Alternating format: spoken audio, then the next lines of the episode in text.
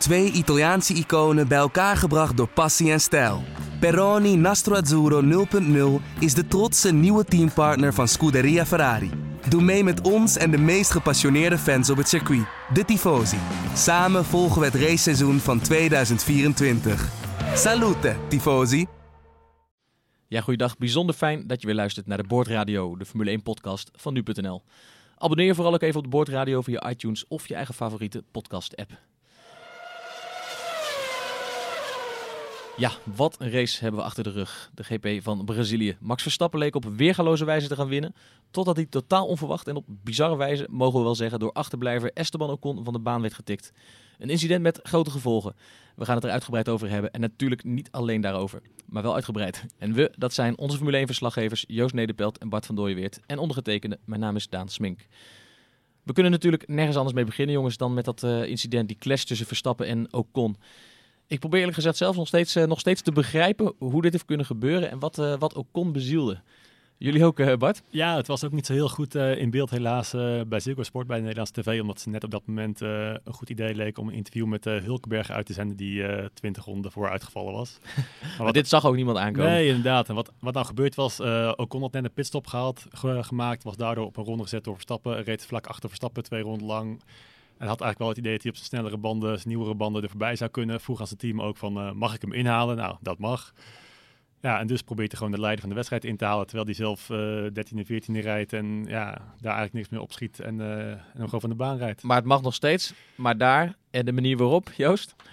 Ja, je mag, natuurlijk mag je, de, de mag je jezelf unlappen, zoals dat heet. En je, dus ook de leider. Dat maakt eigenlijk niet uit bij wie je dat doet. Maar um, dat moet je wel doen op een manier waarbij je geen risico neemt dat je de leider raakt. En ja, dat is niet buitenom uh, in bocht 1 proberen in te halen en dan zorgen dat je in bocht 2 aan de binnenkant zit. En dat, dat was één ding dat hij dat risico al nam. En de tweede was het ook zo dat hij zag dat, dat, dat Verstappen hem de lijn niet gaf in bocht 2.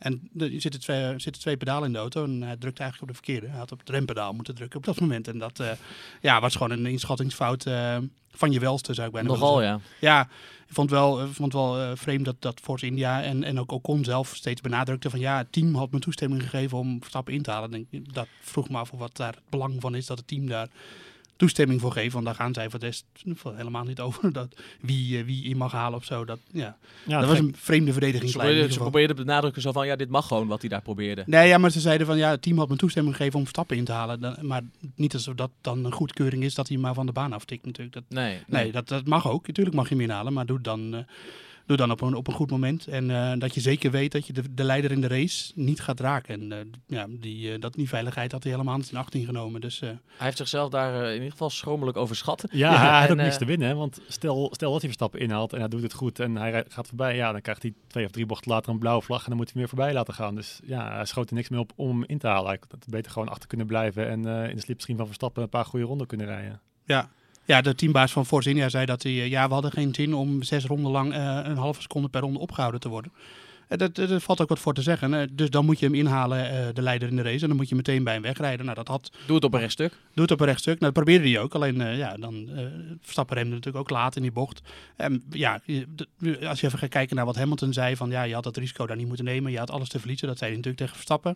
In die, in die ruimte na afloop. Waar ze altijd zitten voordat ze het podium opgaan. De cool-down room. Ja, want dat, dat kon Hamilton ook niet nalaten om later nog even te benadrukken. Van dit, hij zei letterlijk, geloof ik, dit was mij niet gebeurd. Ik had dit anders opgelost. Ja. Verstappen zijn alles of niks rijder. Ja. Dat is heel makkelijk om te zeggen natuurlijk, maar zit, zit er nog ergens een, kern van, uh, van waarheid in? Had, had Hamilton uh, uh, dit anders opgelost? Ja, of Hamilton het anders op had gelost, dat is heel lastig te zeggen. En Hamilton zat niet in die situatie.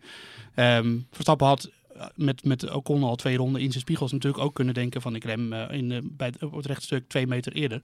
Maar dat doet eigenlijk niet de zaken, want Ocon neemt het risico.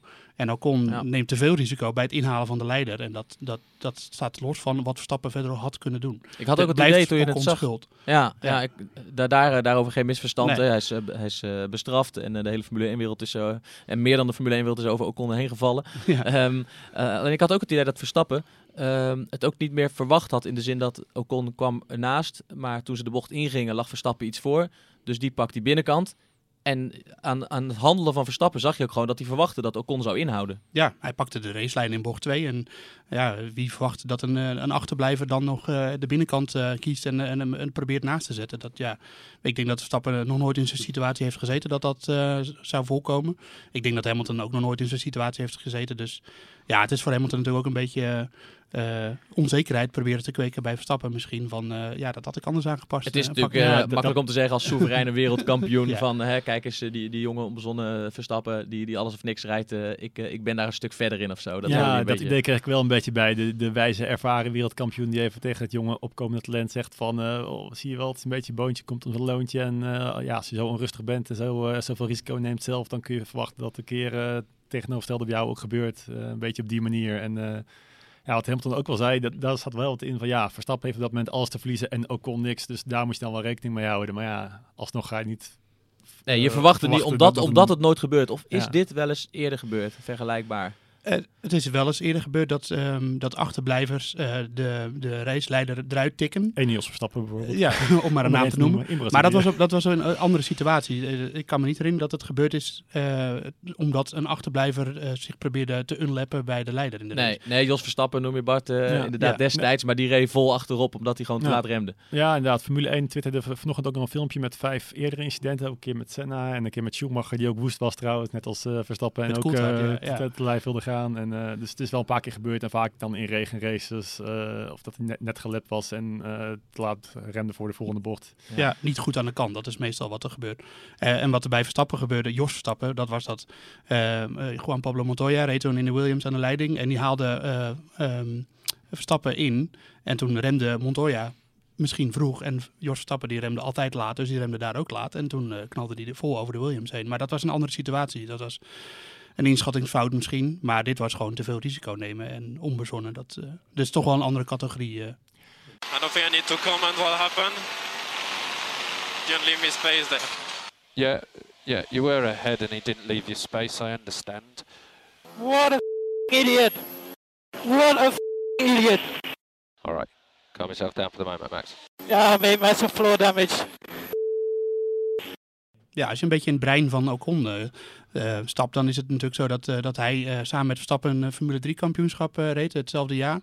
Het jaar zelfs, hè? Ja, toen was Ocon was, werd dat, dat seizoen kampioen. En dan, ja, je zou kunnen denken dat Ocon nu in een situatie zit van, ja, daar, daar rijdt mijn concurrent van toen, die ik heb verslagen, en die rijdt in een topauto. En ik zit hier in een Force India en ik heb volgend jaar nog geen stoeltje. En ik zal eens even laten zien wat ik kan. Dat, dat zou een gedachtegang Ja, is niet zo'n gekke gedachte toch? Want uh, hij, ik bedoel, hij staat uh, onder druk. Kat in het nauw maakt rare sprongen. Uh, de kenners zijn het erover eens dat hij eigenlijk wel een stoeltje verdient. En dat hij best wel goed is, die ook Hij is ook goed. Maar ja, ja, ja, die heeft hij niet. Dus, nee. dus, ja, dus maar zoiets. Alleen dat was nogal... Uh, het zal niet helpen in zijn jacht naar stoeltje, nee. Nee, en dan moet je ook nog bij optellen dat Ocon ook... Ehm, opvallend vaak uh, wel situaties heeft gehad met zijn teamgenoot Perez ook, uh, Sergio Perez, uh, waarmee hij wel veel in aanraking is geweest. Was niet altijd zijn schuld, maar ook... Gingen wel eens samen van de baan. Gingen wel eens samen van de baan, wel eens ook regelmatig wel zijn schuld. Dus ja, dat is toch een...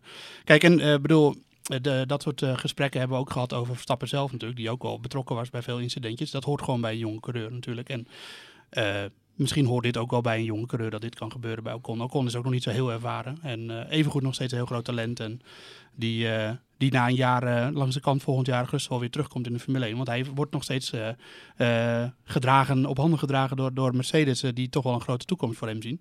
Dus dat, dat blijft natuurlijk gewoon zo. Alleen, ja, ja daar gaan, ze gaan hem niet uh, voor goed op dit uh, incident af, afrekenen. Behalve nee. dan dat hij bij Red Bull hoeft hij nooit meer uh, aan te kloppen. Nee, hij was nog een heel klein procentje kandidaat Rosso, voor, ja. voor Toro Rosso. Maar dat is nu al voorbij, denk ik. Ja, nee, en ik vond het wel opmerkelijk dat Helmut Marco, de, de grote baas bij Red Bull, zei van, het benadrukte dat, dat ook een Mercedes-coureur is. Want ja, het was natuurlijk wel dankzij Ocon dat Hamilton uiteindelijk de race won en dat Mercedes constructeurskampioen. Ah, ze hebben bij Hamilton, Hamilton of Bottas nooit geprobeerd hebben op deze manier natuurlijk. Nee, dat is een ding wat zeker is. Maar ik denk niet dat, dat Ocon dacht van, uh, gooi ik rijden voor Mercedes, of ik ben Mercedes-coureur, ik laat ik even een Red Bull uh, van de baan afrijden. Dat, uh, nee, met die dat, gedachte, dat complotten, dat uh, nee, dat moeten we, daar moeten we ver van blijven. Ja. ja dan moeten we het natuurlijk eh, ook hebben over wat er na afloop gebeurde. Want Verstappen was woedend. Hij kondigde het eigenlijk al aan eh, over de boordradio. ik, kan, uh, kan hem maar beter niet tegenkomen na afloop. hij had hem eerst tijdens de race alleen de middelvinger gegeven. Want hij moest snel weer verder. Anders was hij hem daar denk ik al aangevlogen. Um, maar daarna in de paddock kwam hij hem toch tegen, of hij zocht hem op. En eh, Verstappen, eh, nou, hij viel hem, viel hem niet aan, of hoe zullen we het noemen. Hij gaf hem in ieder geval een paar keer een, eh, een flinke duw en, eh, en hij schold hem even verrot. Mate, I don't know what to. I do not know what to say about that. Yeah, I know what to say. I hope he. I can't find him now in the paddock because then he has a problem. What a. Ehm, daar is Verstappen ook voor bestraft. Hè? Ocon eh, kreeg dus die tijdstraf. Ehm, eh, Verstappen tijdens de race vanzelfsprekend geen straf. Maar hij heeft nu een, een, een taakstraf gekregen. Ja. Nu dacht ik, hé, dat, eh, dat kende ik nog niet in de Formule 1. We, we- we weten niet precies wat die taakstraf behelst. Hij moet hem binnen een half jaar eh Ik ben heel benieuwd. Misschien eh bij plantsoenendienst in Monaco of in Maasrijk eh, een beetje schoffelen. Ja, Ja, maar handen wat, poetsen. wat putjes. eh, nee, eh, dat, dat behelst meestal. Kijk, de FIA heeft allemaal van die projecten. Dat gaat dan over veilig rijden en geen alcohol in het verkeer. Eh, dat soort zaken. De, dat, campagnes zijn dat. En Schumacher heb ik bijvoorbeeld ook een paar keer in die campagne gezien. Dat was natuurlijk ook een coureur die niet altijd eh, even... Nou, die was ook wel eens van eh, betrokken bij incidentjes, laten we het zo zeggen. En Verstappen zal waarschijnlijk een keer op moeten draven bij een campagne voor veilig verkeer. Of, of rij niet met alcohol op, dat soort campagnes. Daar, doet de VIA aan. En dan, zal eh, ja, dan is het natuurlijk leuk als je een coureur, een bekende Formule 1 coureur daarin bij kan op laten draven. Nou, die hebben ze nu gevonden, want die eh, moet dat twee dagen gaan doen. Dus het zal niet zijn dat hij ergens eh, de dakgoot van het VIA-kantoor in Parijs eh, staat bij te verven of zo, dat soort dingen. Het is zou meer- leuke beelden opleveren. ja, dus meer, ehm, meer dat soort werk. Dus, Ja. maar ja, het, over het incident zelf in de, in de weegruimte was het. het was de, ze stonden klaar om gewogen te worden, Ocon. En Hartley stond voor hem en Bottas stond achter hem. Ik ben wel benieuwd wat daar gezegd is. Want het was niet zo dat Verstappen meteen aanvloog. Hij zei wat tegen Ocon en Ocon zei wat terug. Nou ja, als je een beetje de lijn van verdediging van Ocon daarna eh, terugluistert, dan zou dat in, waarschijnlijk in diezelfde lijn gezeten hebben. Van je, je gaf me geen ruimte of eh, ik zat eh, op een plek waar, waar je hem had moeten zien. In ieder geval dat hij niet het boetekleed aantrok. Nee, En hij gaf zal- niet eh, direct zijn fout toe, dat was Nee. duidelijk. En dat zal Verstappen natuurlijk nog meer ja, kwaad gemaakt hebben. Dus toen ging hij over tot wat fysieke handelingen, zullen we maar zeggen. En eh, ja, ik ben gewoon heel benieuwd wat daar gezegd is. En dat zal van die twee heren waarschijnlijk nooit naar buiten komen. Maar eh, misschien moeten we dat een keer aan Bottas of Hartley vragen. Want die Ja. stonden ernaast. ja, die, eh, die dachten, wij gaan ons hier niet mee bemoeien. Nee, die hielden zich keurig afzijdig. En, Maar los daarvan, hè, los van wat er gezegd is, uiteindelijk moet je natuurlijk wel gewoon je handen thuis houden. het is, kijk, het is allemaal heel erg te begrijpen. Dat zijn twee verschillende Tuurlijk. dingen. Het is een hele begrijpelijke emotie dat dat zo gebeurt. En, en het, is natuurlijk ook moeilijk in te schatten in hoeverre de adrenaline nog door je lijf giert als je zo'n race hebt gereden en je bent zo boos. En moeilijk om je daarin te verplaatsen. Dus ook makkelijk oordeel om te zeggen van eh, hou je handen thuis. Maar het feit blijft dat het gewoon eh, niet zo hoort en eh, dat je dat ook niet hoort te doen. En dat zal Verstappen waarschijnlijk zelf ook wel beseffen. Maar eh, ja, het vond het opvallend dat, dat ze bij Red Bull in ieder geval daar helemaal niet op, op afrekenden. Nee, dat, dat Ja. vond ik wel interessant, hè? Want je, je zag de, de enkeling eh, bijvoorbeeld op Twitter die, het dan, eh, die dan eh, eh, iets zei over het gedrag van Verstappen en zei dat dat ook niet kon. Wat hij deed, die kreeg gelijk de halve Formule 1-wereld over, zich, eh, over zich heen. Maar uiteindelijk eh, is het natuurlijk wel zo, eh, het verhaal van de voorbeeldfunctie. En dat is denk ik ook waarom de FIA hem nu natuurlijk bestraft. Eh, het, komt wel naar buiten. Ja, je kan zeggen, iedereen kijkt nu, eh, iedereen vindt die Formule 1 weer daardoor interessanter. Want eh, hè, spektakel, strijd eh, en nijd. Alleen, eh, ja, je handen moet je, moet je thuis houden. En eh, anders had de VIA hem natuurlijk ook niet bestraft. Ja, Nee. dat is waar. Je moet, je moet je handen thuis houden. Maar ja, het moet ook weer niet overdrijven of zo. Hij heeft geen klap uitgedeeld. Een beetje zo voetballers opstootje met een beetje duwen. En ik ben heel boos op jou. Ja, Ja, Op maar zich- niet tijdens de wedstrijd, hè, na de wedstrijd. na de wedstrijd inderdaad. Maar ja, bedoel, het is niet zo dat hij hem echt lijf wilde gaan of zo. Het was een beetje boos zijn en een, een duwtje. En, Hij wilde zijn eh, punt maken. Ja, Ja. en hij gaat inderdaad een beetje te ver door zijn handen te gebruiken. Maar Het is niet dat de Ja. traumahelikopter eh, moest landen in de pitstraat of eh, voor Ocon. Nee, al, moet ik, al ben ik ook benieuwd wat er was gebeurd als ze Ocon was gaan terugduwen. Want dan had het nog wel eens een matpartij kunnen worden, het, denk ik. het Ja. meest vreemde vond ik nog wat Verstappen al aankondigde over de boordradio van eh, ik kan beter Ocon zo meteen niet tegenkomen, anders dan heeft hij een probleem. En dat er dan niemand is van Red Bull die dan denkt van dan houden we hem even in de gaten of dan lopen we even met hem mee of zo. En, Ja, maar misschien vond Red Bull dit dan ook wel weer prima.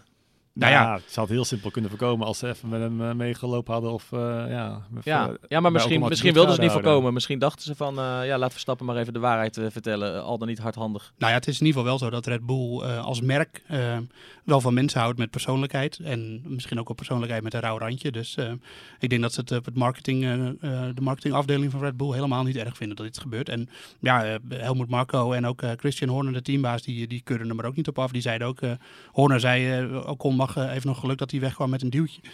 Wa- waarmee je eigenlijk zegt van, eh, van mij had hij wel een tik eh, mogen Ja, geven. ja, Hij ik zag als soortgelijke- Verstappen de was, was geweest vandaag, dan had hij een groot probleem gehad. Ja, dat zei Marco. Ja, dat, eh, nou ja, hoe dan ook. Ja, het, het was, eh, het, ik- het was allemaal niet zo heel erg. En ik, eh, ik kijk wel eens NASCAR en er gebeuren wel eens ergere dingen. Er worden, op dat zo'n momenten was het wel echt ge- geëscaleerd in een zware vechtpartij. Dus ja, ik, ja laten we het ook Dat niet moet je ook weer niet willen? Laten we het ook weer niet groter maken dan het is. En eh, menselijke eh, emoties horen bij de sport en die willen we ook graag zien. En ik denk dat de Formule 1 inderdaad, wat je al zegt, er ook helemaal niet eh rauwig om is dat dit gebeurd is.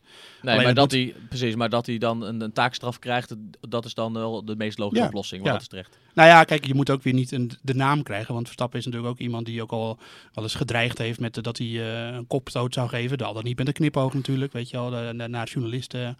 En, ehm, en als je, dat, je moet natuurlijk niet bekend komen te staan als gewelddadig persoon. En nou zal dat nu al meevallen, maar dan moet je, imago is gauw geboren, daar moet je altijd een beetje op letten. Ja, het is denk ik wel terecht dat hij eh, voor een incident buiten de baan ook een straf buiten de baan krijgt. Dat hij niet een gridstraf krijgt voor de volgende race of een tijdstraf of zo. Eh, dus ja, als, als Ocon maakt een fout op de baan, krijgt een eh stop en go penalty op de baan. En Verstappen maakt een fout buiten de baan, eh, krijgt een taakstraf buiten de baan. Dus dat vind ik dan wel eh, een logische oplossing. Goed ja. uit te leggen. Ja. Keurig verdeeld. Ja. Ja. So box, box, box, box. Goed, terug naar de race. Want eh, ja, uiteindelijk eh, was Verstappen, zat de woede bij Verstappen natuurlijk eh, niet in de laatste plaats in het feit dat hij gewoon ging winnen. Want hij was op weg naar de zegen, dat was wel, was wel duidelijk. En toen werd hij eraf getikt. Ehm, daarna ehm, verloor hij zijn snelheid, een beetje. Laten we even naar jouw, eh, jouw techhoekje gaan, Joost. Ja. Leg maar uit. Ja, dat is in ieder geval. dat, de grootste schade zat aan de vloer van de auto. Dat, dat is de onderkant, niet heel verrassend. Eh dat is een heel belangrijk eh, onderdeel van de auto, omdat vanuit de vloer. eh, we zien natuurlijk optisch vooral de vleugels van de auto. En die genereren heel veel neerwaartse druk, waardoor de auto op het asfalt wordt gedrukt. Maar dat is de meeste neerwaartse druk komt vanuit de vloer en van de diffuser die daaronder zit. Er zit een soort tunnel waardoor onderdruk gecreëerd wordt. Dus eigenlijk, ja, dat zie je natuurlijk niet in beeld, maar eigenlijk rijdt die auto op een soort vacuüm, waardoor die dus aan het asfalt wordt gezogen. Het van belang bij, daarbij is dat er zo'n groot mogelijk gedeelte afgesloten wordt eh, van de buitenlucht. En dat wordt gedaan door de vloer. Dus eh, hoe groter het oppervlakte van de vloer, hoe meer eh, onderdruk je houdt onder de auto. Waardoor de, ja, de, de, onder, de onderkant van de auto zoveel mogelijk neerwaartse druk oplevert. En waardoor je dus harder door de bocht kunt. En waardoor je banden ook minder snel slijten. Dus dat zijn allemaal belangrijke factoren. En eh, door het eh, linker voorwiel van Ocon werd dus een hap uit de vloer van Verstappen geslagen. Waardoor dus eh, ja, de vloer minder efficiënt werkt. En daardoor heb je dus gewoon minder downforce. Dus dat was voor Verstappen het grote probleem. Dus hij kon minder snel door de bochten dan hij zou willen waarschijnlijk. En dat was ook wel terug te zien in de rondetijden. Want hij kon daarna nog wel redelijke tijden rijden. Maar hij was niet meer zo oppermachtig als dat hij voor het incident was Nee, natuurlijk. het was net niet genoeg, hè? Want Nee. eh, hij, kwam, hij kwam heel dicht bij Hamilton De, de, de race had niet nog een paar ronden langer moeten duren, denk ik, voor Hamilton. Want eh, hij was echt in de problemen met... eh, Hamilton reed natuurlijk een enorm lange stint op zijn softbanden. de medium, sorry, de mediumbanden. En Verstappen, die...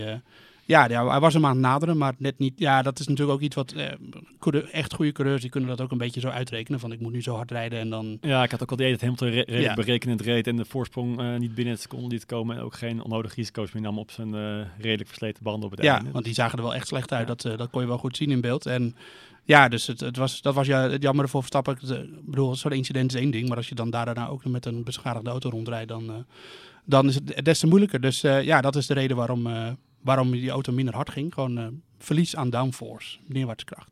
Helder.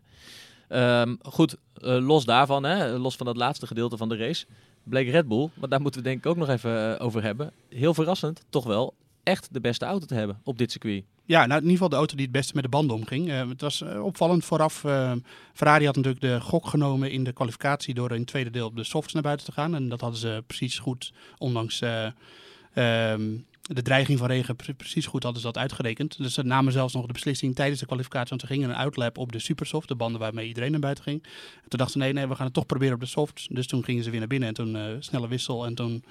Ehm, reden ze daarmee eh, de snelste tijd, waardoor ze dus ook op die banden mochten of, eh, starten. Dat had Verstappen trouwens ook nog geprobeerd en de Mercedes-coureurs ook. Maar Verstappen reed niet snel genoeg op die banden en Mercedes begon pas aan een snelle ronde toen het al best wel aan het regelen was. Dus eh, daarom eh, stond Ferrari er heel goed voor. En ook Toto Wolff van Mercedes had vooraf gezegd van ja, onze modellen geven aan dat Ferrari eh, deze race moet gaan winnen. Alleen het liep allemaal anders en dat had twee factoren. De ene factor was Bottas die een goede start had vanaf plek drie en voor Vettel terecht kwam. En daardoor eh, de grote eh, rijdende chicane weer kon doen. Zijn, zijn vaste trucje eigenlijk dit seizoen. en, eh, en natuurlijk Vettel die echt een slechte dag had. En nou ja, Ferrari had daar wel een verklaring voor achteraf. Die zeiden van ja, hij had een probleem aan een sensor in zijn auto. Waardoor hij niet in de normale setting kon rijden waarmee hij het liefst wilde rijden. Waardoor de auto gewoon ja, niet goed presteerde. En dat was ook wel te zien, want Rijkonen was de hele race sneller dan Vettel. Wat normaal uh, zeker ja, niet echt altijd het geval is. Dus uh, Rijkonen reed op zich een sterke race. Alleen ze kwamen gewoon niet voorbij Bottas. Nee, dat dus dat is een plausibel verhaal dat het aan die sensor lag. Ja, nou ja, Vettel had gewoon echt een slechte dag. En die, die werd gewoon, op, ja, ging ook nog eens heel snel door zijn banden heen. Want hij moest ook nog een extra stop maken. Het meest opvallende inderdaad was dat Ferrari op die hardere banden korter kon doorrijden dan Verstappen op die zachtere banden. Ja, ja dat, dat, wel even terug naar waarom de Red Bull zo sterk is. Dat, die zijn echt heel goed op de supersoft vooral. En echt heel goed op hun banden. En, want het, het was dit keer niet alleen Verstappen die de, de die we wel eens de bandenfluisteraar noemen, die, die echt heel zuinig is met de banden. Maar Ricciardo deed eigenlijk hetzelfde. Die had, uh, Van plek 11 gestart naar plek ja. 4 gereden. Ik zag hem een paar hele makkelijke inhaalacties uh, plaatsen. Onder meer op Bottas, ja. die, die door iedereen tegenwoordig makkelijk ingehaald wordt. Maar, maar toch. Ja, de vraag is niet hoor. Nee, de vraag is hadden er wel moeite mee, ja. Ja, nee, uh, dat is waar. Het, was, het is een sterke, sterke eigenschap van de Red Bull dat hij gewoon goed met, met de banden omgaat. Dat zagen we in Mexico, dat zagen we in Amerika natuurlijk. Verstappen die een hele lange stint reed, ook op die supersofts. Ehm, ja, die supersoft die passen heel goed bij de Red Bull. En, uh, dat ja, is, want de manier waarop Verstappen ook Hamilton in ronde 40 inhaalde, dat ging zo makkelijk. Ja, dat, dat was, was, wel echt een groot verschil. Waar, waar, ligt dat, is dat alleen dat? Dat is wel alleen banden, ja. Dat ja? was omdat dat, uh, Hamilton natuurlijk al best wel vroeg naar binnen was geweest. En die reed dan ook nog op de, die reed op de band die van zichzelf al langzamer is. Die ook nog ouder waren dan Verstappen op nieuwe softs. Dus ja, dat, dat snelheidsverschil was wel te verklaren daardoor. En ja, Verstappen had ook gewoon hele goede papieren om de race te winnen. En die had ook uh, prima weg kunnen rijden bij Hamilton. Alleen uh, het liep anders. Het ja. liep uh, ja, maar je zou, anders. Je zou ja. bijna denken inderdaad van het gaat, het, gaat, niet zo goed met Red Bull. Verstappen de laatste drie races steeds tweede of eerste geworden. ja, is het wel zo slim om naar 100 te gaan? Hm, ja, ja nou ja. Zo lekker. Vertel het eens. Is het wel zo slim? Nou ja, afgaand op de laatste drie races zou je bijna gaan denken van niet. Maar bij Red Bull zijn ze nog steeds uh, volle overtuiging dat ze volgend jaar uh, voor de wereldtitel mee kunnen gaan doen. Uh, hoe heet Christian Horner heeft vorige week gezegd van we willen van Verstappen de jongste wereldkampioen ooit gaan maken. En daar hebben we nog twee jaar tijd voor, maar we gokken eigenlijk al op 2019 dat het gaat gebeuren. Ja. Verstappen heeft gezegd, nou ja, ja klopt eigenlijk wel, die kans, die kans bestaat gewoon. Dus ze hebben zelf heel veel vertrouwen erin. En ja. ze zeggen nog wel van de eerste paar races, dat wordt misschien een beetje lastig, een beetje wennen. En dan zullen we misschien nog niet om de zegens kunnen gaan strijden, maar... Uh, in de loop van het seizoen uh, moet het wel gaan lukken. En dan, uh, ja. En dat, hoe ver we komen. Ja, ja. je zag wel dat, dat de Red Bull nog steeds moeite had op de, de rechte stukken. Daar verloren ze echt heel veel tijd. En dat is puur toe te schrijven aan, aan vermogen. Dus het, het vermogen schatten ze gewoon nog steeds. Alleen, ja, er komt gewoon steeds meer naar voren dat de Red Bull gewoon een hele goede auto is. De, auto, de beste auto van het veld, daar lijkt het gewoon op. Ja, dat is precies wat ik wilde vragen. Want ja. we hebben het over de banden. En ja, de banden maken nu het verschil. Maar dan heb je kennelijk uh, wel de beste auto gemaakt. Want de banden zijn toch een onderdeel van de auto. Dus als jij een auto uh, creëert die, uh, die heel goed met deze banden kan omgaan. Dat zit natuurlijk niet alleen in de coureurs. Nee, dat zit hem. Ja, Red Bull is gewoon een heel goed team. En die kunnen ook heel goede auto's bouwen. Alleen ze hebben al een paar jaar gewoon een hele slechte motor. Of nou ja, relatief slechte motor, laat ik zo zeggen.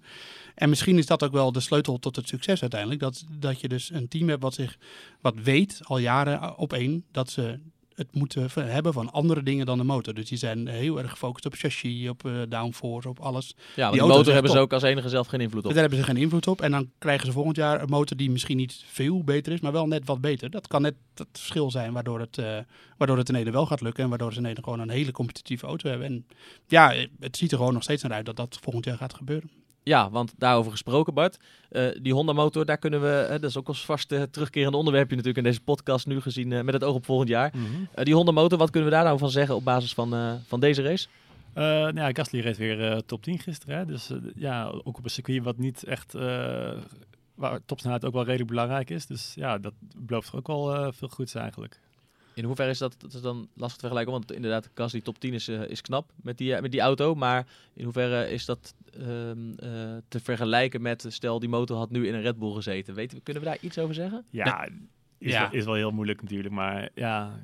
Nou ja, Red Bull zegt zelf dat het ongeveer een half seconde gaat schelen. Dat, uh, dat baseren ze dan op de simulator. Kunnen wij dat toetsen? Nee, nee, nee. Maar daar hebben we het de vorige keer ook over gehad in de podcast. En dat is gewoon lastig te zeggen. Het is wel zo dat teams echt bakken aan data hebben over uh, alle gegevens. En dat Red Bull natuurlijk ook toegang heeft tot alle data van Honda al. Want daar werken ze al mee samen. Um, dus in dat licht uh, zullen ze daar gerust wel enigszins de vinger op kunnen leggen. Um, Gasly was trouwens wel in de kwalificatie zat hij de top 10. Maar hij was, gisteren was hij dertiende. Um, Maar in de kwalificaties kon hij gewoon goed meekomen. En dat was wel opvallend, want het is eh, een circuit waar, eh, waar motorvermogen nog steeds van belang is. Dat zag je ook aan, aan de Red Bulls, die dan in de race, waarin de motoren wat meer, meer teruggeschroefd zijn, waarin de party mode geen rol speelt, eh, waren ze, kwamen ze natuurlijk gewoon tekort op de Ferrari en Mercedes in de kwalificatie. En in de race Mhm. laten ze dan wel zien. Maar in de kwalificatie stond Gasly er eigenlijk niet eens zo heel ver achter. Dus, Bedoeld op de kwalificatie inderdaad. Ja. Ja, Dus eh, nee, dat ziet er eigenlijk nog steeds heel erg goed uit. En natuurlijk zullen er eh, wel wat problemen optreden. En eh, de, grote vraag is hoe gaan ze de wintertest doorkomen? En eh, gaat het allemaal zonder problemen? Staan ze de hele tijd naast de baan? Je En hoeveel niet. progressie boeken de andere teams? Dat Ja, dat is ook nog relevant. Exact. ja. Dus het is eh, natuurlijk nog steeds koffiedik kijken, maar het ziet er niet slecht uit, laten we het zo zeggen. Welk team is door de jaren heen meestal het sterkste geweest in het doorontwikkelen van zo'n motor tussen twee seizoenen in? Ehm, nou, dat is verschilt steeds. Ferrari staat van oudsher wel bekend als goede motorenbouwers, maar Mercedes doet het eigenlijk ook al jaren. En ook in het, in het eh, tijdperk van de, van de V8 nog, dat voor het turbo-tijdperk kwam, had, Ferrari, had Mercedes op papier wel de sterkste motor. Ferrari deed er niet heel veel voor onder. Dus ja, het is, eh, maar Renault heeft ook eh, de wereldtitels aan geregen met goede motoren. Alleen de laatste decennium is dat gewoon wat minder geworden. Ja, nou ja, en van Honda gaan we het, eh, gaan we het in de gaten houden, blijven we het volgen. Ja, Laten ik we moet wel even- trouwens zeggen, sorry, dat Vettel reed natuurlijk wel al zijn vier wereldtitels bij elkaar met de Renault-motor. Maar die stond toen ook al niet bekend als de sterkste motor op de grid. Alleen toen was de Red Bull eigenlijk net als nu ook gewoon een hele goede auto. Ja, Dus- en de rest misschien iets minder. Ja. Zeker de Mercedes, eh, als je hem nu ziet. Ja, daarom. Laten we nog even over Mercedes gesproken eh teruggaan naar dat team. Want, we zouden bijna vergeten, Mercedes heeft de constructeurstitel gepakt.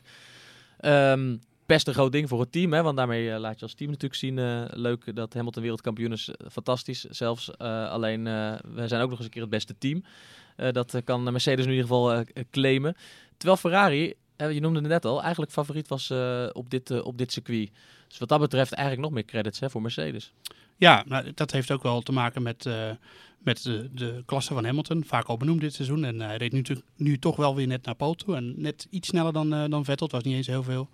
Dus ehm, dat, eh, dat was ook een knappe prestatie. Alleen ja, het, is gewoon, het speelt ook best wel een sleutelrol dit jaar. De rol die, die Bottas daarin speelt. Want Hamilton is de enige coureur eigenlijk op de grid die zo'n coureur heeft die gewoon voor hem opereert. Want dat was wat er gisteren weer gebeurde.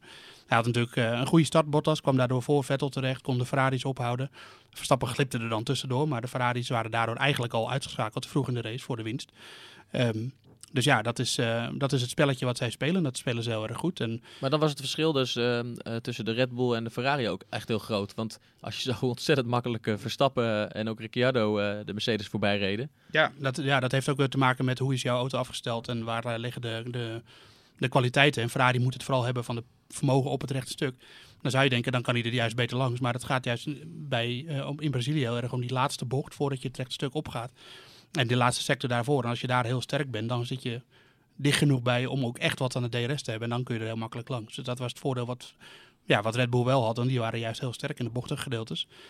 En Ferrari had dat wat minder. Die moesten het vooral van vermogen hebben. Die reden wat, met wat minder downforce, had ik het idee. Dus die, ja, die moesten te grote inafslag maken naar de bochten. ja, dus dan kwamen ze wel heel dichtbij, maar net niet dichtbij genoeg. Nee. Goed, eh, zo gaat het het jaar waarin eh, Vettel eh, wereldkampioen eh, moest worden. En Ferrari eigenlijk begon met volgens velen de beste auto. Zo gaat het echt als een nachtkaars uit voor Ferrari. Heel pijnlijk. Ja, en eh, Mercedes nu voor het vijfde jaar op rij eh, eh, kampioen met de constructeurs. In het hybride tijdperk hebben ze alles nog gewonnen. En eh, ja, dit jaar was het best wel lang eh, heel spannend. En nu eh, heeft Hamilton zijn tiende race van het seizoen gewonnen. Heeft gewoon de helft van de race gewonnen. En eh, Mercedes, ja, een race voor het einde ook eh constructeurstitel. Dus ja, ze toch weer laten zien wie het eigenlijk het beste team is. Eh de minste fouten maakt, het meest constant. En eh, ja, gewoon een puntje binnenhaalt eh, wanneer het kan. Ja, ja die Ja. dominantie van Mercedes hè, die is, die is echt ongekend de laatste jaren. Maar wordt wel Kan- steeds minder. Ja. Dat moet wel gezegd worden. Voorheen was de strijd echt tussen twee Mercedes-mannen, Rosberg en Hamilton. Wie wordt het? En nu eh, Mm. is het Hamilton of Vettel of Verstappen. En eh, ja, Bottas die eh, strijdt een beetje met Rijko en Ricciardo erachter eigenlijk. Ja, want in dat kader, hè, hier ook al vaker gezegd, we hopen natuurlijk volgend jaar dat het een drie-strijd eh, wordt. Eh, dat er eh, drie teams en misschien wel zes coureurs om de, om de wereldtitel gaan strijden. Dat zou, dat zou prachtig zijn, inclusief natuurlijk eh, Verstappen. Ja, zoveel Ehm, zin in volgend jaar al. Ook, ook hoe gaan eh, Leclerc en eh, Gasly doen? Twee jonge talenten die het weer mogen gaan zien in een nieuw team. En ja, het is belooft heel veel goed eigenlijk. Volgens mij gaat de teller echt weer op nul, wat dat betreft. Ja, ja Zo- nou ja, des te, des te leuker. En ja, dat, dat zie je natuurlijk ook al vooruitlopend op, op volgend jaar. Merk je ook dat die coureurs ook al een beetje posities aan het innemen zijn of zo. Hè? Want eh, de dingen die Hamilton eh, over Verstappen zegt en hoe die ook wel toch een beetje op hem gefocust is. Hè? Tijdens deze Ja. race hoorde je hem over de boordradio op een gegeven moment ook weer eh, eh, vrij snel vragen van eh, where's Max? Eh, dat hij vooral Max Verstappen als concurrent lijkt te zien of in ieder geval, in ieder geval vreest. Dat zal, dat zal volgend jaar niet anders zijn. Ja, en zo moet je voor mij ook een beetje dat, die opmerking na afloop van de race eh, zien. Dat hij, dat hij het geen toeval vond dat hij Verstappen overkomt. Dat, hij het had kunnen, dat het hem niet gebeurd was en zo. Ook gewoon een beetje eh, Verstappen een beetje plagen, een beetje slecht gevoel geven. En, Een beetje eh, laten zien ja, van ik sta daar nog boven. Ja. ja, voor mij ziet hij Verstappen misschien wel als een grotere concurrent volgend jaar dan Vettel op dit moment. Ja. Dat, dat is één ding. Het is ook sowieso wel eh, het geval dat Mercedes nog steeds een eh, topteam is. En ze winnen natuurlijk de constructeurskampioenschap en de, en de rijderstitel. Dus je kan niet zeggen dat het slecht gaat. Maar de dominantie die ze hadden eh, vanaf 2014 tot en met 2016 is gewoon wel een klein beetje verdwenen. Eh, Is dat omdat zij minder zijn geworden of de concurrentie beter ik denk is dat de concurrentie vooral beter is geworden. En dat, eh, dat Ferrari natuurlijk echt een hele grote stap heeft gemaakt de afgelopen twee seizoenen. Vorig jaar eh, wonnen ze nog ruim de helft van de races, Mercedes. En dit jaar, als ze dan in Abu Dhabi winnen, dan hebben ze de helft van de, meer dan de helft van de races gewonnen. Maar anders is dat voor het eerst sinds het turbo-tijdperk is dat niet zo. Dus eh, ja, eh, en ze weten ook heus wel dat Red Bull eh, Honda volgend jaar waarschijnlijk, laat ik dat er vooral bij zeggen, een, nog meer een, een, kracht om rekening mee te houden is in, het, in het concurrentieveld. De Ferrari is een beetje de vraag hoe dat gaat. Er is ook een soort van interne strijd gaande. Arriva Bene, de teambaas van Ferrari, is, heeft dan nog een contractverlenging gekregen. Maar eigenlijk was het, het verhaal dat eh, de technische man daar, eh, Mattia Binotto, die zou eigenlijk teambaas worden. Van, dat was beloofd door Sergio Marchionne, de overleden baas van Fiat en Ferrari. Die, dit, eh, die overleed in dit najaar. Daar is het een en ander gaande. Dus het is de vraag of de, de, de koers die Ferrari ingezet heeft de afgelopen twee jaar, dat ze steeds sterker worden, dat die blijft gecontinueerd worden. Want dat, Je Ja, zou zeggen na seizoen en vijf jaar op rij eh, Mercedes eh, de wereldtitel, dat er bij eh, het emotionele Ferrari wel koppen gaan rollen. Ja, dat zou je zeggen, maar dat is dus eigenlijk niet zo. En, en, en, en ik denk terecht ook wel, want eigenlijk met de ontwikkeling van de auto gaat het hartstikke goed. Eh, je zou eerder zeggen dat er op het operationele en strategische vlak eh, wel wat betere dingen beter kunnen. En, en ook op het rijdersvlak, laten we dat vooral niet vergeten. Maar ja, ze, hebben, ze doen in principe natuurlijk al wat, want ze hebben volgend jaar een eh, andere coureur. En, met Charles Leclerc, dat hebben we dit weekend ook weer gezien. Echt een toptalent. Echt een toptalent die, eh, die in de auto komt. Die natuurlijk ook eh, fantastische dingen alleen al liet zien in de kwalificatie op zaterdag. Dat hij eh, op een eh, bijna natte baan toch nog een snelle tijd reed. Want ook dat wordt interessant, hè? Want eh, toptalent eh, naast Vettel eh, komt er te zitten. Vettel die al onder druk staat, die eigenlijk komend jaar wereldkampioen moet worden, om het ook eens in, in die auto te laten zien. Ja. Ik ben benieuwd hoe hij daarmee omgaat, want dit jaar hebben we gezien dat hij juist uh, waarschijnlijk met die druk veel moeite had, want fouten ging maken. Ik denk dat hij een zware dobbel krijgt aan Leclerc volgend jaar. En ehm, ehm, het, is, het is echt een reëel scenario dat Leclerc volgend jaar gewoon ehm, Vettel overvleugelt. Ik denk dat is echt niet ondenkbaar. En ik denk dat ze daar bij Ferrari, en ik denk dat Vettel daar ook wel rekening mee houdt, dat hij, dat hij volgend jaar een veel zwaardere tegenstand krijgt eh, dan dit jaar. En terwijl Rijkonen eigenlijk al een best goed seizoen draait. En die, die komt ook helemaal niet heel ver in punten uit achter, eh, achter Vettel. Dus eh, ja, eh, het wordt een hele interessante strijd bij, bij Ferrari volgend jaar. Ik denk dat Verstappen niet het idee heeft dat hij volgend jaar al heel veel moeite met Gasly gaat krijgen. Maar bij Ferrari wordt het een interessante... Ja, ja, nou, nog, nog meer reden om uh, uit te kijken naar, uh, naar volgend jaar. Dat wordt Zeker. heel interessant. Maar laten we niet vergeten dat er nog één race uh, te gaan is. Um, en ja, goed, de wereldtitelstrijd is al beslist. Maar we hebben nu gezien dat er nog genoeg stof is om na te praten over deze race. Laten we ja. hopen dat het uh, om iets andere redenen na Abu Dhabi weer het, weer het geval is. Ehm, een van de redenen die die race nog interessant maakt, is dat Verstappen wellicht in de WK-stand nog iets kan opschuiven. Hè. Staat nu vijfde, kan nog vierde worden. Heel misschien nog derde, Bart? Ja, als ik het goed zeg, staat hij uh, drie punten achter op Rijkonen en 17 op Bottas. Ja, andersom. Ja, andersom, andersom. Op Bottas, andersom ja, 17 op Rijkonen en 3 op Bottas. Dus ja, Bottas is, uh, is gewoon in zicht. En uh, ja, Rijkonen moet echt wel uitvallen of buiten de top 6 eindigen. Wil Verstappen hem nog voorbij kunnen gaan. En dan moet hij ook winnen of tweede worden. Maar ja, het is in ieder geval iets om naar uit te kijken. Verstappen zelf kan het eigenlijk niks schelen. Die zegt ja, alleen de eerste plek telt. En of ik nou tweede of derde of zesde of laatste wordt. dat, ja, dat, kan me allemaal niks schelen. Dus, het is wel grappig dat um, in de jaren dat... Alonso uh, nog vooraan meedeed met Ferrari. En dat ook Webber, uh, die was toen ook vaak in de strijd om de derde, tweede plaats. Vettel won toen dat jaar, die jaren elk jaar het kampioenschap.